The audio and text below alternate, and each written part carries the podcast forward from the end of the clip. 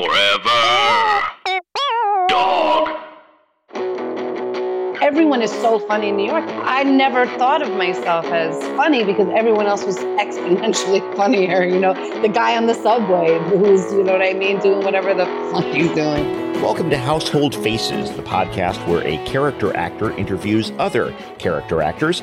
I'm your host, John Ross Bowie. You might know me from Speechless, The Big Bang Theory, or that one episode of Las Vegas where I play a guy who hacks blackjack tables. It doesn't kind of make sense out of context.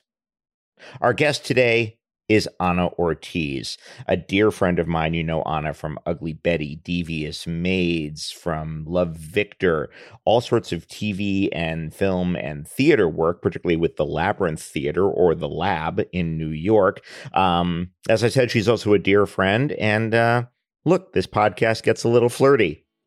It's fine. I know her husband. She knows my wife. We're just having fun. Everybody be cool. Please welcome Ana Ortiz. It's like one of those interviews where we pretend that we're not dear friends and that my my kids don't call you uh, TT. um, we're gonna, uh, but there's still, you know, it's funny. I've known you for it's close to 20 years now, and uh, no, it is. I've, I've done the math, and um, and but there's still stuff I don't know about you, which is fun. Um, so we we we both grew up in in New York. Did you go to see a lot of theater when you were growing up? Um, well, every year for my birthday, I was uh, my mom took me to a Broadway play, so that was like my big birthday present every year. So I you didn't must have seen some amazing stuff, though. I did. I mean, it was always a musical for me because Sure, sure. you know I was young and that was my jam. Um, You, you didn't go see uh, Plenty, or uh, you, you didn't check out whatever Tom Stoppard was offering when no, you were eight. Okay. No, I missed the Iceman cometh, all of that. What was the one? I remember the one that got Labyrinth sort of started though back in the day, like when I just had graduated college, probably like 1993. Um, they were doing a play. I want to say the play was called like The Spanish Prisoner, No, it wasn't. It was called Death and the Maiden. It was and it Death had and an the Maiden. all-white cast. all white cast playing South American. Uh, yeah, that was characters. it. That was it. You're right. Death and the Ma- Death and the Maiden. I know that Um, it sounds really impressive that I pulled that out of. Uh, out But you remember it because it was like a thing. it was a thing, and also it comes up in the Mike Nichols book that just came out because Mike Nichols directed that production, and uh, as a reaction to Gene Hackman, Richard Dreyfuss, and Glenn Close playing South American characters. This incredibly vibrant Latino theater community went, uh, you know what? Hmm. yeah, and we really and that was. I mean, I wasn't there when Lab was, you know, the inception of Lab, but I was there shortly after. So, and I would see it, but I did see a lot of off Broadway stuff. I went, we saw a lot of because my mom was friends. Do you remember this playwright called Elizabeth Swados? She wrote a musical called Runaways. Yeah. yeah, right. Runaways. Yeah, of course. So my mother was good friends with Elizabeth Swado's girlfriend at the time, whose name was Judy, who was a piano player, but she was also worked in the mental health world, which is where my mother was. So Mhm. anyway, so so I would see a lot of that kind of um, you know, those little musicals that were off off Broadway and stuff. Like what? well, Runaways, I saw probably I don't I can't even tell you how many times I saw It It was at the public, wasn't it? It was at the public. It was also it w- it went to a couple of different theaters, uh, if I remember. Um, I wish I had such a good memory as you to remember what other shows I saw. I remember seeing something at wasn't it called the Mama? Was it called the Mama? La Mama. La Mama. La. Mama. Ellen Stewart's place in the Yes. Lower East, uh, We or East saw- Village, yeah. Yeah. So um, we went down there. My mother took me to La Mama a lot. I remember it being very sort of like experimental. I remember, you know, sort of just like very poetic and very sort of not my my scene at all as like an 11 year old. Well, that's the funny thing about growing up in, in New York is that you see stuff that, you know, a lot of our peers didn't discover till their 20s. Like, my mom was dating an actor, and I ended up in the audience of a Richard Foreman piece when I was like 13. like, what the fuck is happening right now? and it was ostensibly about apartheid, but I couldn't really follow it, and and it's such a bizarre childhood growing up in New York. It is. no I wouldn't have traded it for the world. No, no, no, no question. No But que- I, I could have stand to maybe get mugged a little bit less often as a child. I would have, I, I would have preferred that. But um, if it's a trade off between that and all the theater, yeah, okay, fine. Um, what w- was there a point? Since you're going to the theater pretty early on in life, was there a point when you were like, "Oh, this is something I could do for a living"? Do you remember there being like, or was it just always the goal? It was all. I mean, I also went to the ballet quite a bit because I was a big ballerina for so long, and that was Mhm. sort of my that was my dream at first. Um, but I think I always, always wanted to perform, and I think I know for sure. Runaways again, this musical is about a bunch of kids, about a bunch of teenagers Yeah. I think Diane Lane was in it. She Diane was like Lane was in it, yeah. Um, and the music was so powerful. It also was the first time I saw Puerto Ricans on stage, literally speaking Spanish, talking about being Puerto Rican, wearing a Puerto Rican flag. Um, in that Your parents show. didn't take you to see Short Eyes, huh? Okay, well, that's their choice, I guess. That's no, a that's a one for that's a deep cut for the theater nerds in our I audience. love it. Short eyes, Piñero, right? See, Um, yeah, no, I think Tony Plana was in Short Eyes. no kidding, was he? I think so. Oh, we're gonna talk about Tony in a moment, but Yeah. you're saying so you're you're watching Runaways and there's this sudden blast So- of representation. Uh, yeah and i you know you you hear that a lot nowadays of like seeing yourself represented on tv that was a complete non-issue i never saw any puerto ricans on tv really except for i think the neighbor in sanford and son that actor that character actor he's puerto rican he just passed away recently i wish i Gregory could remember Sierra. yeah and he was puerto Yeah. rican and he, i would see him and he would always you know He was he was kinda- uh he was um Chano on Barney Miller as well. yeah and he was on he was like he was on soap he like kidnapped Yeah, huh? That's right. He's like, he's like a Cuban revolutionary or something on soap. And and he but because because ethnic was just ethnic, yes um, he played uh, an Israeli soldier in uh, All in the Family. Because in the seventies, if you were ethnic, you played all ethnicities. You could do was it all. You just I mean- you did absolutely everything. That that was one of the good good things, right? Um, I guess so. I don't. I mean, I I don't don't, know. know. There's probably a couple Israeli actors who would disagree with you. yeah, I don't know. I I thought I thought I think Runaways was a real game changer for me on a lot of different levels. I Um, bet. Yeah. for Um, sure. So, so you went to LaGuardia High School, which is this performing arts public school in New York City. It's literally right behind Lincoln Center. You have to audition in the eighth grade to get into this school. That's crazy. Yeah. I knew so many people who didn't get in, and a couple who did. More who didn't, though. Um, you don't remember what you auditioned with, do you? um, I think I remember that year. Every single person was auditioning. Oh God, you know how cheesy I am. You want to know how fucking bad I my eighth grade brain was. Uh, I well, do you know, know- what? Let's let let it be said that your eighth grade brain is 13 years old, and we all make mistakes. I think I sang a song from the movie Fame. Yeah, you did. Yeah, you fucking did. Did you do out here on my own? I did out here on my own. that's I how hate- fucking. I hate that I pulled I that was. so quickly. I hate that. Well, that's really the audition song, isn't it? I mean, I sing the Body Electric, of course you could do, but I sure, think sure. really, Mike if Lee you Club know, did it. Yeah, I was, you know, Irene Cara was my fucking everything. I just thought she was just about the most beautiful, the most talented. So you sang a song from Fame, which takes place in New York's Just High School for the. Performing Just Arts, in order to get into New York's High School for the Performing Just Arts. terrible. And I got in. Then what's the story? Then there we got it. Boom. but but I Ends remember a-. I I remember them saying specifically um uh they they had signs posted like we're really sorry but you can't audition with um I believe the children of the future. they had a sign because everybody was this is I think like, you know, I don't know, everybody was singing that song for some reason. Everyone was coming in with greatest love of all. At, Or was it Greatest Love of All? No, I think it was I Believe the Children of the Future. Aren't that the same thing? yes, it is. Okay. you Um, have to forgive me. I'm it's totally fine. It's totally fine. When did you start smoking pot? uh, about kidding. 14. Oh, 14. There you have it. Okay. All right. So there's some connections here. I'm noticing some through lines. Um, I used to play at a punk bar on the in the East Village that had a sign over the bar that said you could get kicked out if you yelled Freebird. If you were going to be a smartass and yell Freebird at the band, they would kick you the fuck out. I never saw anybody test it. oh, New York.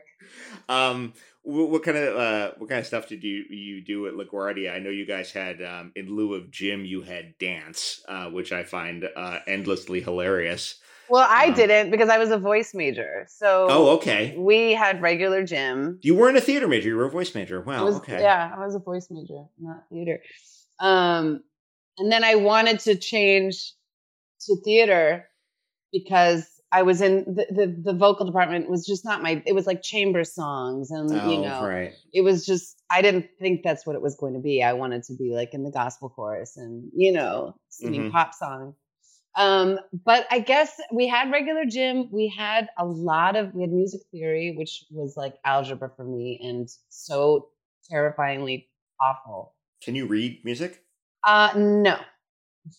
Laboriously, slowly? yes, laboriously and slowly I can. I can follow absolutely. I'm I've got good pitch and uh all that stuff. Let the record show that Ana sang at my wedding, and you had said you were a singer, but we had not actually heard you sing when we asked you to do it. So it was a gamble, but it paid off beautifully. Uh, you sang "Place for Us" from West Side Story. It was Yeah. lovely. Highlight of the service. Um, you and the bagpiper are all anybody talks. the about. bagpiper. That was so Um, cool. but it was a um uh it was uh, a lovely moment did you get to do musicals at laguardia No. No really They don't let you perform until I think, you know, um, I think your junior year. They don't let you perform. it's like and playing college basketball you just ride the bench for like two years or something You ride the bench, you ride the bench. And then I left. I left LaGuardia and I went to a couple different other schools that kept shutting down. So, um, that kept shutting down yeah, well, I was at a school called Rhodes and the principals were embezzling all the money. So then they had to shut that school down while they went to jail. sure And they sent us to McBurney, which if you remember was called McBurnout. right and uh-huh. we and we lived and we went so my diploma still said Rhodes, but for some reason we were at McBurney, I guess because oh they had to close Rhodes. Rhodes, which is now like the kids museum, little kids museum on 83rd Street. oh i don't I, I haven't been back in in forever. I don't i don't know that space at, at all. I remember mcburnout and i remember finding that hilarious. Um but i don't uh i don't remember Rhodes that's insane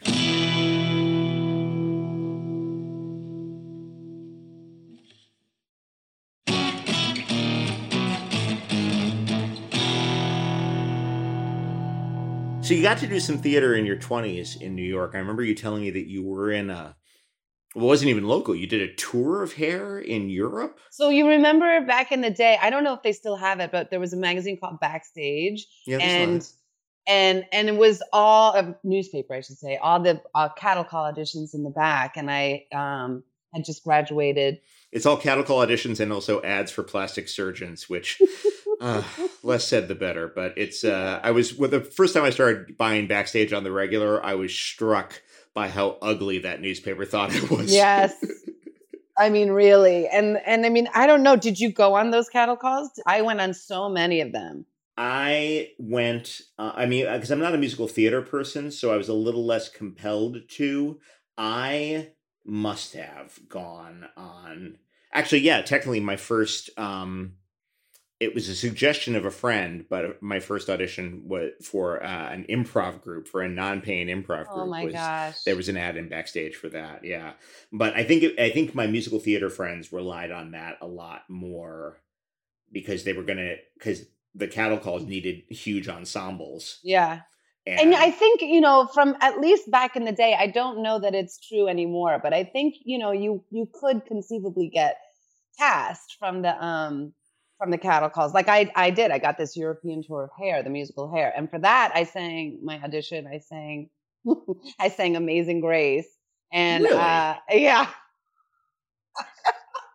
I don't have a really good uh, song choice picker, I think, because a bunch of hippies like doing drugs. Like, why am I singing a song? You know, amazing. But like, why am I singing a re- spiritual? One of the oldest American spirituals. It's a bold choice, but it worked. Is the thing you keep making It these weird decisions, It does and work. you keep being rewarded for it. That's crazy. this is a right? fascinating trend in your career. so I remember here and oh, and this, you know, no cell phones, no anything. I remember uh, getting a call back for the for the from the cattle call. Super excited because I think I was probably number like 230 that first 230. This is one of those enormous uh, audition uh, rooms in like the West 40s. Mm-hmm, exactly, Okay.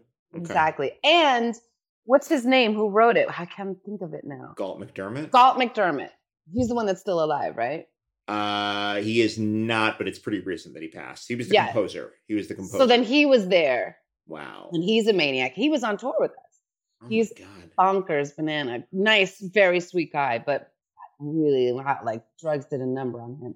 And then um and and again, but super nice, very creative. Uh so then I got the call back and I remember like going to the call back, coming back home and not wanting to leave the house because what if I missed the phone call? And you know, I just oh, wanted of to, course. you know, and Did you have uh, one of those janky answering services? No, I didn't yet. I think I, but I, I'm sure I had, like, because I'm still at my mother's house. No shame. So I had, um, yeah, I just graduated college and came back to New York. And you went to uh, college in uh, in Philly, right? Philly I School of did. the Arts. Philly, Philly, Yeah. Philly, Philly University of the Arts.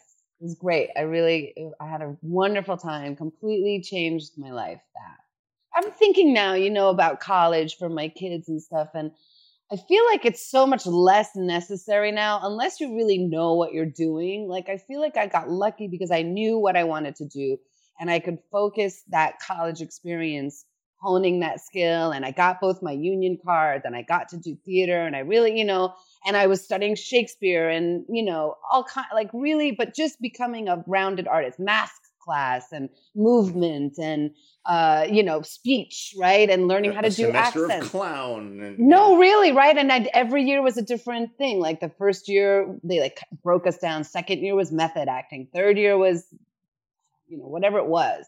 And third year, we had to do our own one person show. Whatever. All I'm saying is like, I my college experience was very sort of great because I knew what I was doing. Now, now, you know, I wonder if for kids, if you don't know what you're doing, you're gonna go and spend all that money on a thing and then be in debt for the rest of your life and not know what the fuck you're doing. Yeah, I mean, I think if you've got drive and direction, then you should absolutely go focus on that. But I don't know that having drive and direction at 18 is a is that necessary. You know, I I I Yeah. I, I mean, I, I you know, granted, our you know, there's there's a generation ahead of us that would suggest that you know, well, when by 18, by 14, you knew three languages and a trade, and that's fine. Okay, you also died at 48, but you know, that's uh, not for me to say. Um, what was your so? Uh, but you, you mentioned something. We're going to get back to the hair tour, but you, you said something about having to put together your own one person show in college. oh yeah, yeah. What was that? What- What's this? That What's was this? so brutally hard, so difficult. But um, John Leguizamo had just come out with his first solo show, which I think was called Mambo Mouth. yeah, that's right.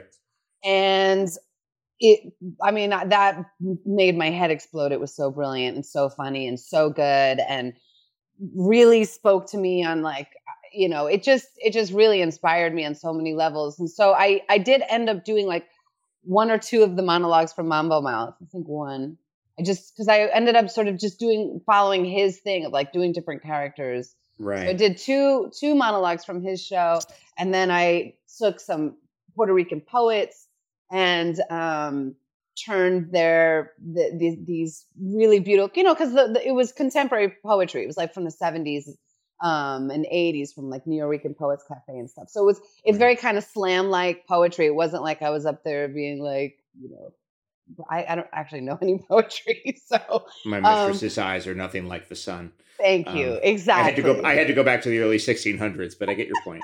you get my point. And so it was it was that, and then I also sang a song in Spanish called Verde Luz, which is about the the island and sort of it not having its own, um, not being free and and you know being sort of a Yeah. colony, and yeah, and it and it, was it was great. It, it was really great. But I I you know big shout out to John Leguizamo for sort of like because I just didn't know what I was going to do, and I didn't I didn't you know I, I it, it was so broad the scope that they gave us. It's like you got 45 minutes on stage by yourself. There was no outline. There was no sort of like it should be this or it should be that, you know. So uh, I- it, it was daunting to say the least. But I mean, it sounds like an artistic boot camp to a certain extent, though. You For got full sure. 45 minutes with you at a time when you, it's not like you have a ton of like. It's not like you did, you know, two years in country in Nam or something. You know, you, you yes, got like exactly. you're young as hell. young as hell, you know, and you know, also I wanted it to be, you know, the one thing that that university also really brought home for me was the fact that like as being Puerto Rican is uh something that uh I, I really needed to bring more of myself, uh, more of that part of myself to my art and to who I am as an actor. I think you know, one of my teachers, he was so brilliant, Johnny Hobbs Jr. He was very, you know, like, you're up here, you know, doing this. And, you know, he's like, who are you? Who are you? You know, you're a Puerto Rican woman. Like, what are you doing? And so they really, I really wanted the solo show to sort of represent that. But I didn't have any, again, like, there wasn't a lot of Latin representation in theater, on screen you know, books. Like it wasn't a thing I could sort of adapt into, you know, like there was a one point where I was like, oh, I'll do a I'll do a one person show on Lolita Lebron, who was the Puerto Rican revolutionary who shot up Congress in the fifties, you know. But then I was like, I, like I'm gonna. Do, eh, it's research. Is that acting? Am I acting? Is it drawing? You know, I just was like, I'm not a writer. I don't know how to. It just the whole thing became a nightmare. And then luckily, Leguizamo came through, and I was like, that's what you do. Amazing. That's how you do it. You know, I want to talk for a moment about the about the the the hair tour, but I I, I have a lot of questions about about. I don't want to, you know, you're not going to speak for all Latinas in in on this uh this podcast, but there's there's things there's trends I've noticed. Let's talk about the uh the hair uh tour for a moment. How long were you out on the road? oh my gosh, like six, seven months. Wow. We went to all over Germany and the Netherlands. Um, Performing obviously in English.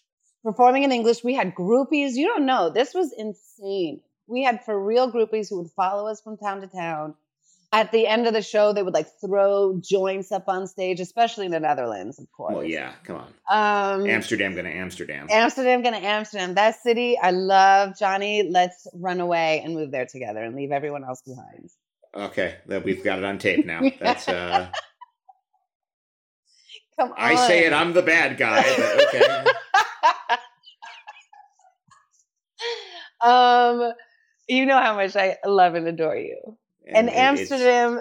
It's, a, it's a fun city. It's a fun city. It's a great. It's a good time, man. Oh. Amsterdam. So Um, so we we toured around and every, it was a really cool learning experience. It was really fun. Sh- it's one of my favorite shows of all time. That's I mean, you just go and just it's the best. I sang Frank so. Mills, bro. I sang Frank Mills, one of the I best know you sang Frank Mills. in the show. I love Frank Mills. I actually you did a revival in the early aughts That's that I got to see you in in, Frogtown. and in Frogtown. Um, at um, what is that place called? The Riverside. What was that space? Knightsbridge. Knightsbridge. Knightsbridge. Knightsbridge um, Theater, and you sang, you played that role and sang Frank Mills, which is this beautiful love song that doesn't rhyme. I love that song so much. Give me a little. Give me a couple bars. It's fair Uh, use. Go ahead. Okay. I met a boy called Frank Mills on September 12th, right here in front of the Waverly. But unfortunately, I lost his address Okay, that's enough. that's don't anymore. I gotta. Oh, man. I love that flippin' song. that Oh, song man. is such a gorgeous. You ever heard? You've probably heard the Lemonheads version of it. no. Oh, there's a beautiful cover that Evan Dando does where he doesn't change the gender at all. He doesn't. He does. He isn't one of those uh, those singers who goes, "Well, if I'm going to sing it, I'm going to have to flip the genders." No, he Yeah, yeah, it. It's just a, a guy who's fallen in love with Frank Mills. Love it. Everybody loves Frank Mills. It's such a beautiful song. Um, so you you brought up um, you, brought up the teacher who was trying to get you to kind of own your ethnicity. hmm Having watched both the business writ large and your individual career for low these past two decades, there's this bit this fascinating shift where I've seen you go from the designated Latina in a cast to one of several Latinas, all of whom have different personalities and goals and ideas about the world. hmm And it's been remarkable to watch that shift. I met you on a legal sitcom uh, uh, called AUSA that aired for eight weeks in uh, early 2003. You were you were the third ethnic cast member we had had. We had shot one pilot with an actor. right. Single camera, right? We shot a single camera pilot with an actor who was very very cool and they replaced him and we shot a multicam pilot and they put a different actor of color in that role, a woman this time, also very pleasant. Um, she got let go, and then you joined us in the second episode of our of our eight episode run, and the whole it was my crash course in the business. This was my first gig, and I was just very struck by like, so we can just switch out ethnic people. Is that what's happening here? And I didn't even know any of that until y'all told me that. Fucking thank God, by the way. Thank God you didn't know that. I auditioned in New York for that, by the way. I was home. Yeah, that's so you but you had lived in LA. I had been in LA, but then I came home because the lab was doing a whole bunch of really cool things. And I wanted to be back home. And, you know, I didn't know you. And LA is a really, really lonely, difficult place when you don't have your people. And Yeah. uh, I didn't have you. That, I met you then at NAUSA, and that sort of changed the entire course We met my, at the photo shoot. We didn't even That's meet at, at a at a table read or anything. We met at the photo shoot. We're like, That's this is Ana. She's the new, uh, and her character is named Anna because imagination abounds in television. Was my name Anna on that? It was it was Anna Rivera. Oh, which, by the way, is my family's name. I know that it's. I'm the it's- only Ortiz except my dad and my sister and my brother. Rivera is your My father's, your- my mother, my father's mother, my your grandmother. father's mother, your grandmother, right? Your your um. Wait, is that the abuela who told you you should call somebody in particular? Oh yes, she told me when I started coming out to to try to act in LA that, "Ay, peruana, you should call Jennifer Lopez because she is so famous." I love. and she story. used to live right down the street from your uncle, from your tío, Tío Quique, in Tío Varo. And I'm telling you, you need to call her. And then she would also call me whenever Walter Mercado told, said her that Aquario was having a really good month. She would, listen, Walter said, Walter said this is your month, so you should go audition and you need to call Jennifer Lopez.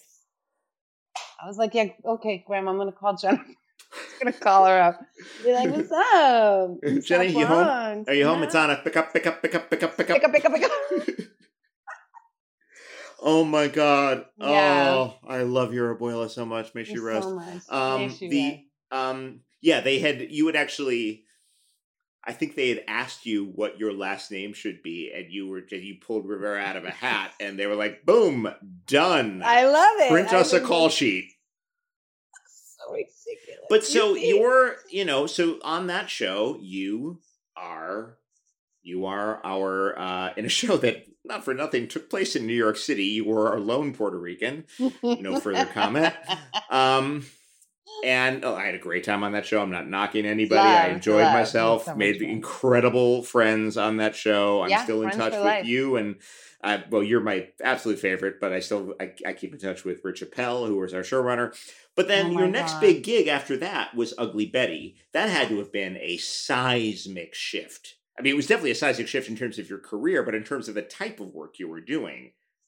Ugly Betty, man, that changed everything. And you're right, in, in terms of the work, exactly, because it was America's goal. You know, she was like, I don't, I'm, I'm ready for the day You're, spe- not. you're speaking about America for Oh, the sorry, yeah, country. Just to clarify real quick, because I got lost for a moment. I'm like, what is America's goal? I'd love to America's hear goal. America. Um, she she basically she was like, I just want I'm I'm ready for the day to come when it's not about a Latin family. It's just it's just a family, and we happen to be Latin. Um, Wow. and so she, you know, she, and she, she, God, my lord, you know how young she was when she started that? I think 24. Um, but she really, re- or younger, no, maybe younger. Uh, anyway, um, but that changed everything. Also working with Tony, you know, working with America, Vanessa, Judith, Light, like such pros and such like a cool family vibe from Jump. Um, what was also, so cool you know, about that show was that you know it, it completely flipped the dynamic. So like Michael Urie is now the token white guy. Ta-da! Yes. We've and complete- for all you actors out there, just FYI, Michael Urie was only supposed to be. They were they were they were going to change out the assistant every week, every episode. There was going to be a new assistant. The joke was like that Murphy Brown thing, where like Vanessa Ca- Wilhelmina couldn't keep an assistant because she was so cruel.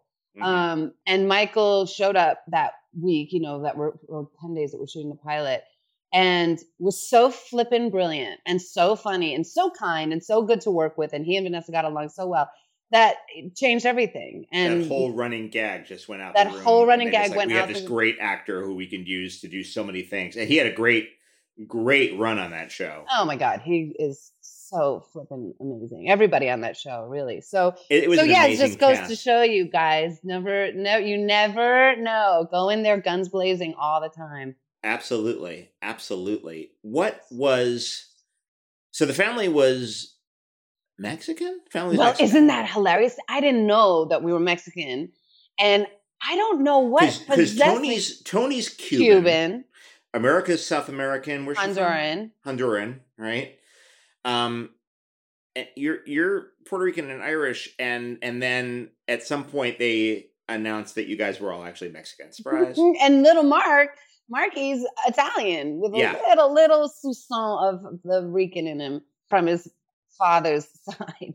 Soup Son of Rican was that uh, was that the title of your one person show? And if not, why not? It Should have been though. God damn it! Damn it, John Ross.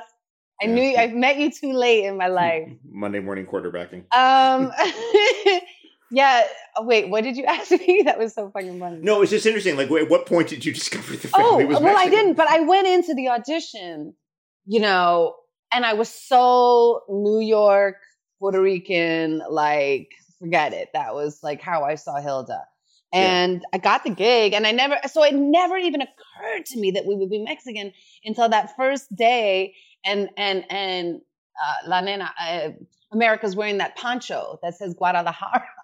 Right. Oh my God, that's right. And I was like, I was like, I'm literally the most Puerto Rican Mexican that I don't know how to how do we explain it? And then I was thinking, well, you know, maybe they they're Mexican, but they grew up all around Puerto Ricans and Dominicans, right? Right? Because it was Rego Park, wasn't it? Wasn't it? Didn't it take place in Deep Queens somewhere? yeah, Yeah. Or like yeah. the house Which would- would be now, Yeah. nowadays, there's so many more Mexicanos in New York, so many more. But back Yeah. in the day when we were growing up, it was not. It was really all Caribeños, right? I mean, it was all like Dominicans, Puerto Ricans, a splash of Cubans, but not really. Not many. Not Not, many. It was. Dominican, Puerto Rican, especially the outer boroughs, especially Queens. Queens apparently, I say this as a native, has the the the statistic is something like more languages spoken in the smallest amount of space. Yes. Yeah, I love Is that it. right? Yep, Que- yep. Queens yep. is uh, is magical. It's my first and last home in New York. Um, the first four years and my last three years were were in Queens, and it's a uh, it's a magical place, and uh, my friends are getting priced out of it now. Anyway, Isn't that um, insane? it's bonkers. Like Ridgewood, Maspeth, like not even on the subway line, like No. subway and a bus, and they're getting priced out.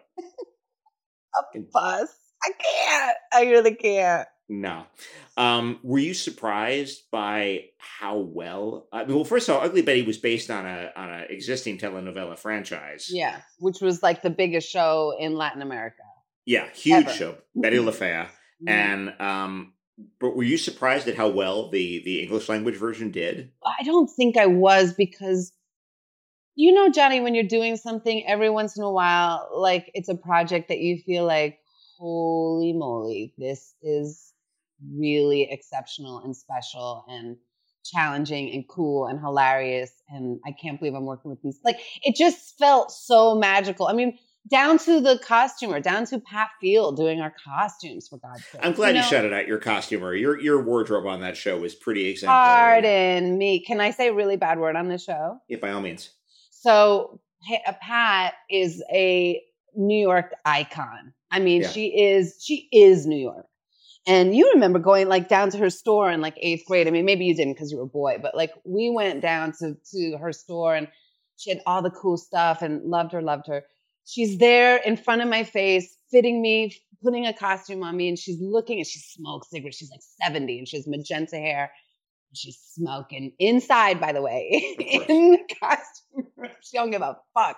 And she's like, I don't know, this outfit. And she stands back. This outfit, it needs to be more cunty. and I was like, yes, it needs to be more cunty. Like that is, I couldn't have picked a better fucking description for what I needed to to be, you know, putting out at that moment. Well, given that we're not a visual medium here, what how do you how do you increase the quantification of a wardrobe in this case? Well, see, that's the thing. I don't know, but Pat Oh, did well, it. Yeah. She, But like what I was mean, the what was the end result? Was was the end result like the animal prints? oh no, I always wore an animal print. No, this was like a really bizarre outfit. I think it was like head to toe yellow. It was literally like I, it was. It was so bananas, and she wanted to put a fucking turban on me, and I was like, "I love you, Pat, and I will try it on, but I'm not wearing a turban." And she and I was like, I was, I know, and I was like, "That's not cunty. That's not cunty. That's and that's what I said. I was like, it's just a little too old lady. It's a little too Sunset Boulevard." Um.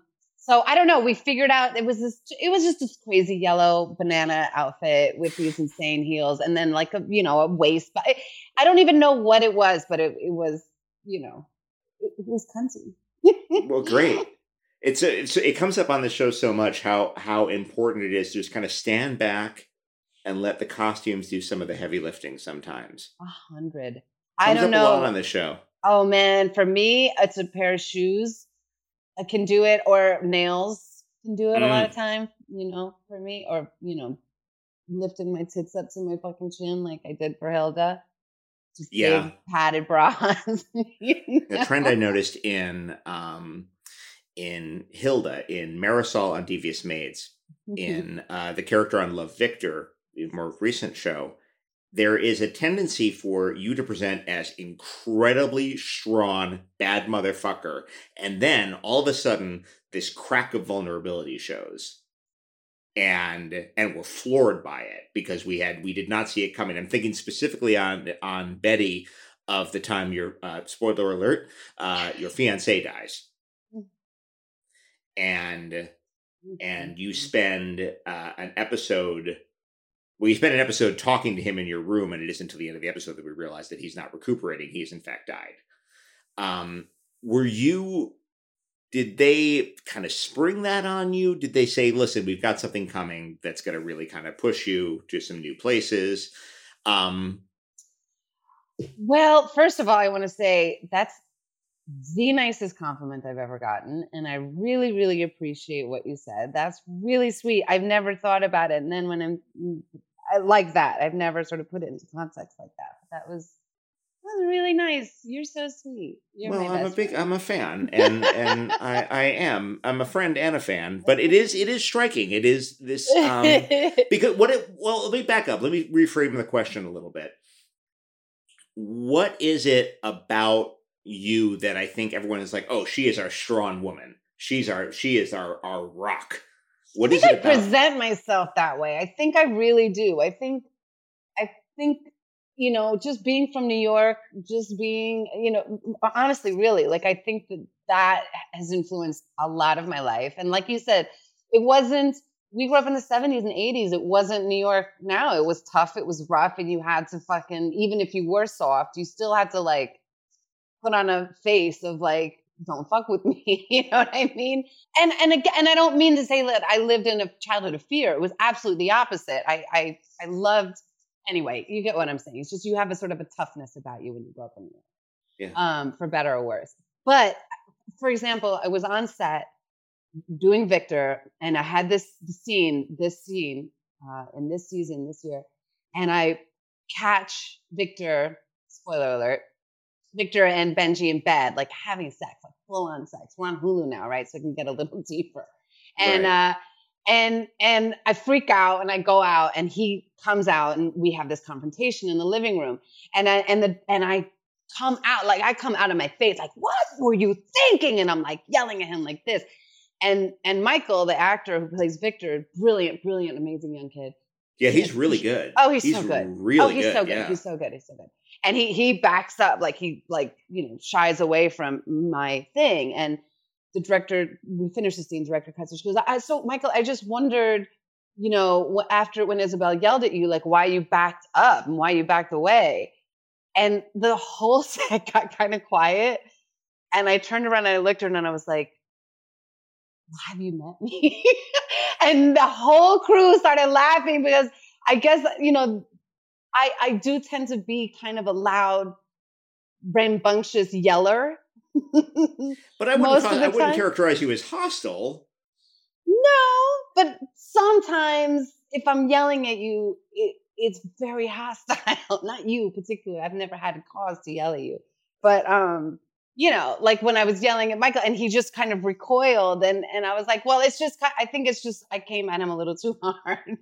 um, but it's so exciting then to be able to, as an actor, sort of each each person is different, isn't it? I mean, like Isabel was so challenging for me because she's so conflicted about her son being gay. When you know me, I begged and pleaded for the fates to allow my son to be born gay.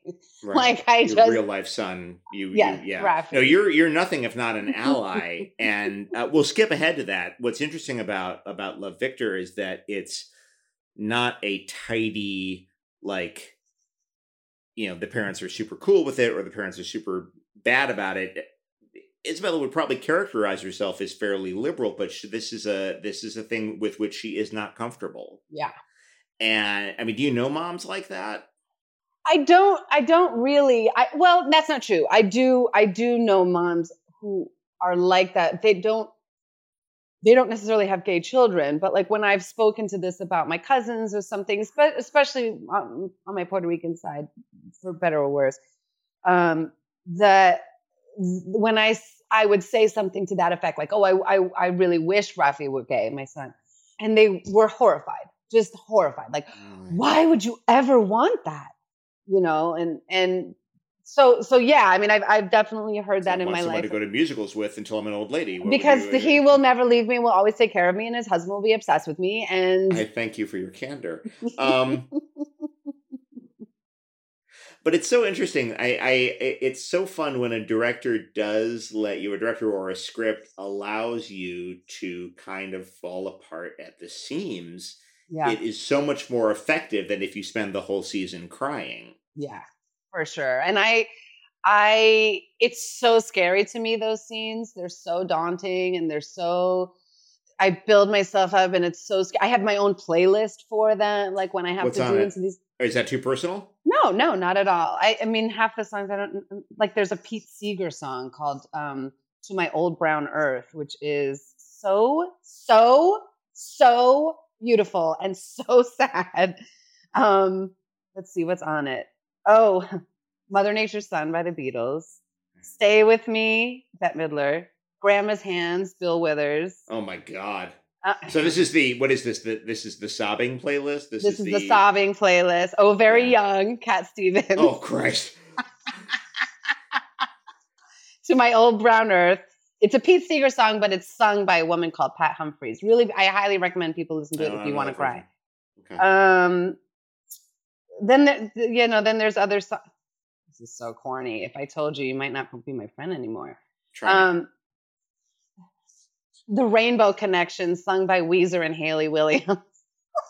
Rainbow Connection destroys me. The only thing that destroys me worse than Rainbow Connection is I'm going to go back there someday from the same film. Oh yeah, oh The one that god. Gonzo sings by the campfire. No. That one fucking kneecaps me. Yeah, yeah, yeah, yeah, yeah, yeah, for sure, for sure. Oh, and There's bird on bird on the word wall. yet for old friends who've just met.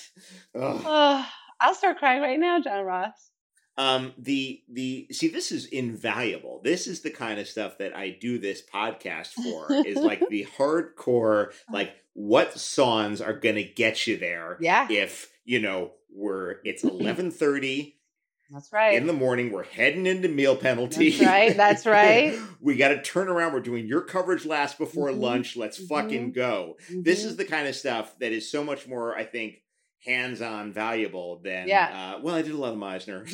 No, you got to have a music. Pl- I mean, for me, I have to have a music playlist. I would also suggest if you're lucky enough to be an actor and you're lucky enough to be on set and you're lucky enough to have one of these scenes, don't be afraid to, because this took me literally a decade to learn, maybe even longer, just to advocate for myself. But if I do have an emotional scene, depending on where I'm at, um, uh, sometimes I need to be first, have my coverage first and sometimes I need to work into it and do it last. Most of the time, I like to do the really heavy emotional stuff first because you know it, it just is fresher and it's right there, and your you know your emotions are right here and stuff. So for kind me, gets diminishing returns. Exactly. If you, keep, you know, I mean, there's an argument to be made that you got to build up to it, but there's an argument to be made also that like you are eventually going to run out of tears. yes, and you Yeah. do, and one does, and I do, and no matter how many times I play, you know. The saddest songs in the world, it's still like at that point, I'm like, okay, so you're gonna have to give me the menthol stick. I can't, like, I can't squeeze out one more tear. I've used the menthol stick. I've used the to. menthol stick. I've had like a little bit of it on my thumb, and Yeah. just like I'll reach up and touch Yeah. my face. Yes, that's so funny. That's what I do. I do when I have to cry in auditions, which is really hard. Oh, I'll put a little tiny piece of the menthol right at the top of my pages. yeah, hell, that- ooh, ooh. Yeah, yeah, yeah, yeah, yeah. Yep. So mhm. then you br- when you turn the page, you brush it. You can just, like- your face. and then blow, boom. That's brilliant. Yes, people. This is this is going to be the most hands-on practical episode of the podcast Yes. thus far. Like you are you are presenting a toolkit yes. to the young actor. Happy to do it. Any other questions? Please let me know. Happy to do it. I, I yeah, yeah, yeah. Definitely. I would also suggest everyone do theater. I mean, if you really want to, you know, do if you really want to get into it.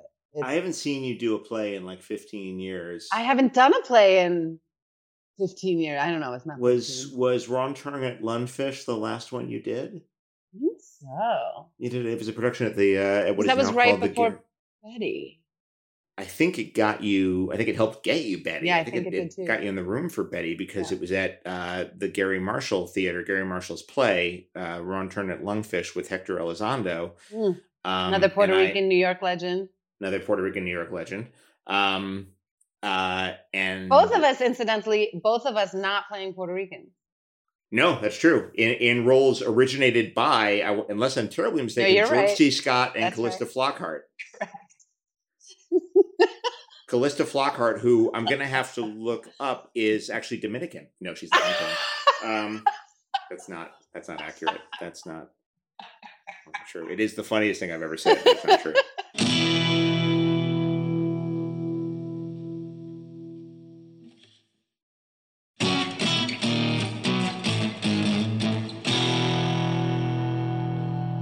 So yeah, so we've cited um, we've cited Leguizamo.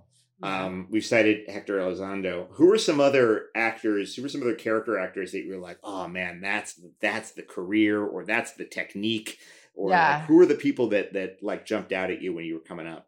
Oh my God. That's a good question. I'm trying to think who was who was around at that point. What was I even watching? What I mean, well, I loved I loved a good, you know, cop show. I would also because you have to understand, right? There was like still only like four channels.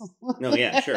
when No, I was we're, coming we're up. months apart. We're months Yeah, apart. Yeah. I, I, I understand. so that, it was you know, always it was like Hill Street Blues. It was you know it was um that kind of a thing. I was obsessed with. She was on a soap opera, and then she went on to Hill Street Blues. She was gorgeous brunette. I can't remember what her name was. Veronica Hamel. No, but Veronica Hamel was amazing. Oh wait, maybe I'm thinking of NYPD Blue. Sorry. Anyway, this is so boring, but I, I wish No. I could think of like uh I mean, always. Here's the thing, Johnny. If I'm being honest, always, always, always, always, Julie Andrews till the day I die. Julie be like- Andrews. Julie Andrews. Julie Andrews. Julie Andrews. we are pushing the definition of character actor, but I am here for it. Um, what was it I, about? I don't know because she was just my like my world, my every like I just thought she was everything. She was a beautiful singer. I loved Sound of Music to death. Sure. so embarrassing. No, not at all. Um, Please. And I yeah, character actors. I mean, Robin Williams wasn't a character actor. No, but he was he was a um he was a character actor who was almost forced into leading man stuff Though I was like obsessed with Mork, and you know, Mork Mindy was my obsessed. obsessed obsessed. with Obsessed. Mindy. I had rainbow suspenders. I mean, oh no, it was a whole situation. Um, so I don't know. And I, you know, what the thing also I think is I never considered myself. Did I ever tell you this? I never considered myself um, funny at all, a funny actor, in other words. And I went, and when I got um, AUSA, I was so shocked because here Well, but was. you had done you had done sitcom work done the year Kristin. before with with Kristin Kristin Chenoweth. Chenoweth, yeah. But I, w- I was just sort of, sort of. I thought that was kind of like they needed like a Latin, per, you know. Like I just thought, okay, and and I I thought, oh, I went to meet with Fox, the, like the casting director of Fox, really nice woman, but it was super nerve wracking, and, and and she was like, so what do you see yourself doing? And I was like, well, I think of, you know, I'd love to be in drama, and I think I'm gonna, but I've been cast in mostly comedies since I've been in, in Los Angeles. And she was like, oh, well, that's because you're from New York. New Yorkers are just funny. And I was like, we are. We are. Okay, we are. All right. Why so do you think guys- that is? Well, I think it's true. I think it's true too, but why do you think it is? Um, I think you. I think in order to live in a city like New York and to thrive, um, you've got to just be a little loose and a little funny, and you've got to adapt, and you've got to. You, if you were in New York and you were angry all the time, you would jump off a bridge, you know. And plus, there's just so much funny, stupid shit in New York all the time Yeah. you know and and like that i think that's why because everyone is so funny in new york it's true I, I don't i never thought of myself as funny because everyone else was exponentially funnier you know the guy on the subway who's you know what i mean doing whatever the fuck he's doing and the fucking you know conductor has a tight The conductor that he could run at the comedy store. Yeah. yeah exactly exactly so it's just it's just one of those cities So it's sort of a defense mechanism i think so to a certain extent. Yeah. yeah, I think that makes sense. I mean, I think there's something to be said. I think we, we're all funny. I think we can all kind of dance. Um, we can Yes. all we can all speak a little Spanish. We can all That's speak right. a little Yiddish. a little yiddish Um, yeah, it's it's. I think these are all really valid points, but I think a lot of it comes from um, just the the coping mechanism. And even though it's a little weird, it skewed my perspective. When I tell people that I waited for the bus to school in front of both a straight and a gay porn theater, they're taken aback by that. And there's things that you and I take for granted, like, well, where did you wait for the bus? And like at the fucking corner down the street from my house, John. Right. The Or- way we yeah. did in America. Yeah, well, we weren't on the yellow school bus. We were on the city bus. Remember with the on the fucking pass around our neck? No, please. You know, school bus for New Yorker kids. Um, Mm-mm. uh, uh, do they still do bus passes or no? You get like a Metro card. You must get like a Uh, Metro you must card, get a Metro card. You must. I don't know. right. I just have to issue you a conversation not? for it. That's that's a whole different podcast. Yeah. Uh, what were some? You've had such an incredible, incredible storied career. Um, what were? Uh, and I ask this of everybody. Don't take it personally. What was a role that got away? Oh my God, a million. There's so many. Like recent. Um there's so many. I, I will say, and and the thing is that it went to one of my dearest friends who is a titan and a goddess and one of the best actresses I know. Um, best actors, fuck all that. Like she's a flippin' genius. But um, one day at a time with Justina. Oh, Justina Machado. for that? Mhm, It was You me and for the lead her. on- Oh, I love Justina. Um, like nobody else could have done that part. It was her part. But that was a that was brutal because you know Rita Moreno was in it already, and like it just it's you know that's the dream. Also, like a multicam. I'd love to get back into to doing that. It's just so fun and funny, and I hadn't done anything like that in a long time. Right. right. Um, but like I said, that role was Justina was born to play that role. It was hers from from the beginning. So That's you know, it's it makes it easier when it's someone that you love and respect. It's a lot harder when it's someone who sucks and gets Yeah. the part. And, and I wouldn't dream of asking you. We will take it off, Mike. Um, but uh, uh, I, I, I've lost a few roles where I'm like, really, Really? best of luck, guys. Fuck that you have fun. You Yeah. have fun with that. yeah, you just Um, ruined your whole fucking show, but good. Ana Ortiz, you remain my uh, one of my favorite people in the entire world. Um, uh, let's get the kids together soon. I love you. I'm in love with you. All of that. All of that. And that is an episode wrap on Ana Ortiz. You can follow Ana on Twitter or Instagram at the real Ana Ortiz, and you should. Thanks, Ana, and thank you. Forever. Household Faces is a Forever Dog production. Executive produced by John Ross Bowie, Brett Boehm, Joe Cilio, and Alex Ramsey. Produced by Ben Blacker. For more original podcasts, please visit foreverdogpodcast.com and subscribe to our shows on Apple Podcasts, Spotify, or wherever you get your podcasts. Keep up with the latest Forever Dog news by following us on Twitter and Instagram at Forever Dog Team and liking our page on Facebook. Until next time, when's lunch?